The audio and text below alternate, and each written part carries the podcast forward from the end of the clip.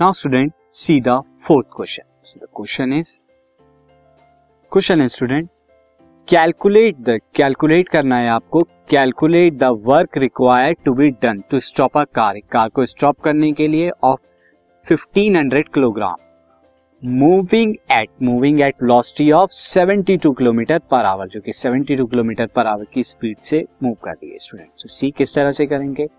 यहाँ पर सबसे पहले गिवन इन्फॉर्मेशन लिख देते हैं। हमारे मास ऑफ़ कार हमें यहाँ पे दे रखा है, जो कि कितना है? 100 केजी और इनिशियल वेलोसिटी ऑफ़ कार हमारी यहाँ पे यू क्या दे रखी है? 72 किलोमीटर पर आवर जिसे मैं क्या कर देता हूँ?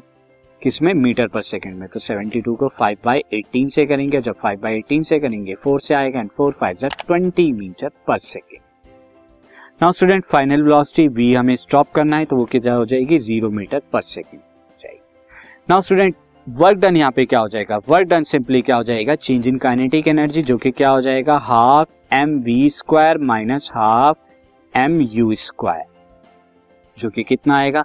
अगर मैं यहाँ से ले लू हाफ़ दिस इज़ सी मैं हाफ़ यहाँ से कॉमन ले लेता हूँ दिस इज़ कितना आ जाएगा? हाफ़ मैं यहाँ नीचे की तरफ़ ले लेता हूँ स्टूडेंट हाफ़ एम क्या ले लेता हूँ? कॉमन ले लेता हूँ तो कितना हो जाएगा? V square minus u square that is half into weight कितना है? Fifteen hundred and v square कितना हो जाएगा? ज़ीरो यू स्क्वायर कितना हो जाएगा? ट्वेंटी का स्क्वायर एंड अब यहाँ पे जब फाइनली आप सॉल्व करेंगे तो this is half into fifteen hundred into minus twenty square कितना हो जाएगा? माइनस साइन आगे ले लेता हूँ इंटू ट्वेंटी स्क्वायर कितना हो जाएगा?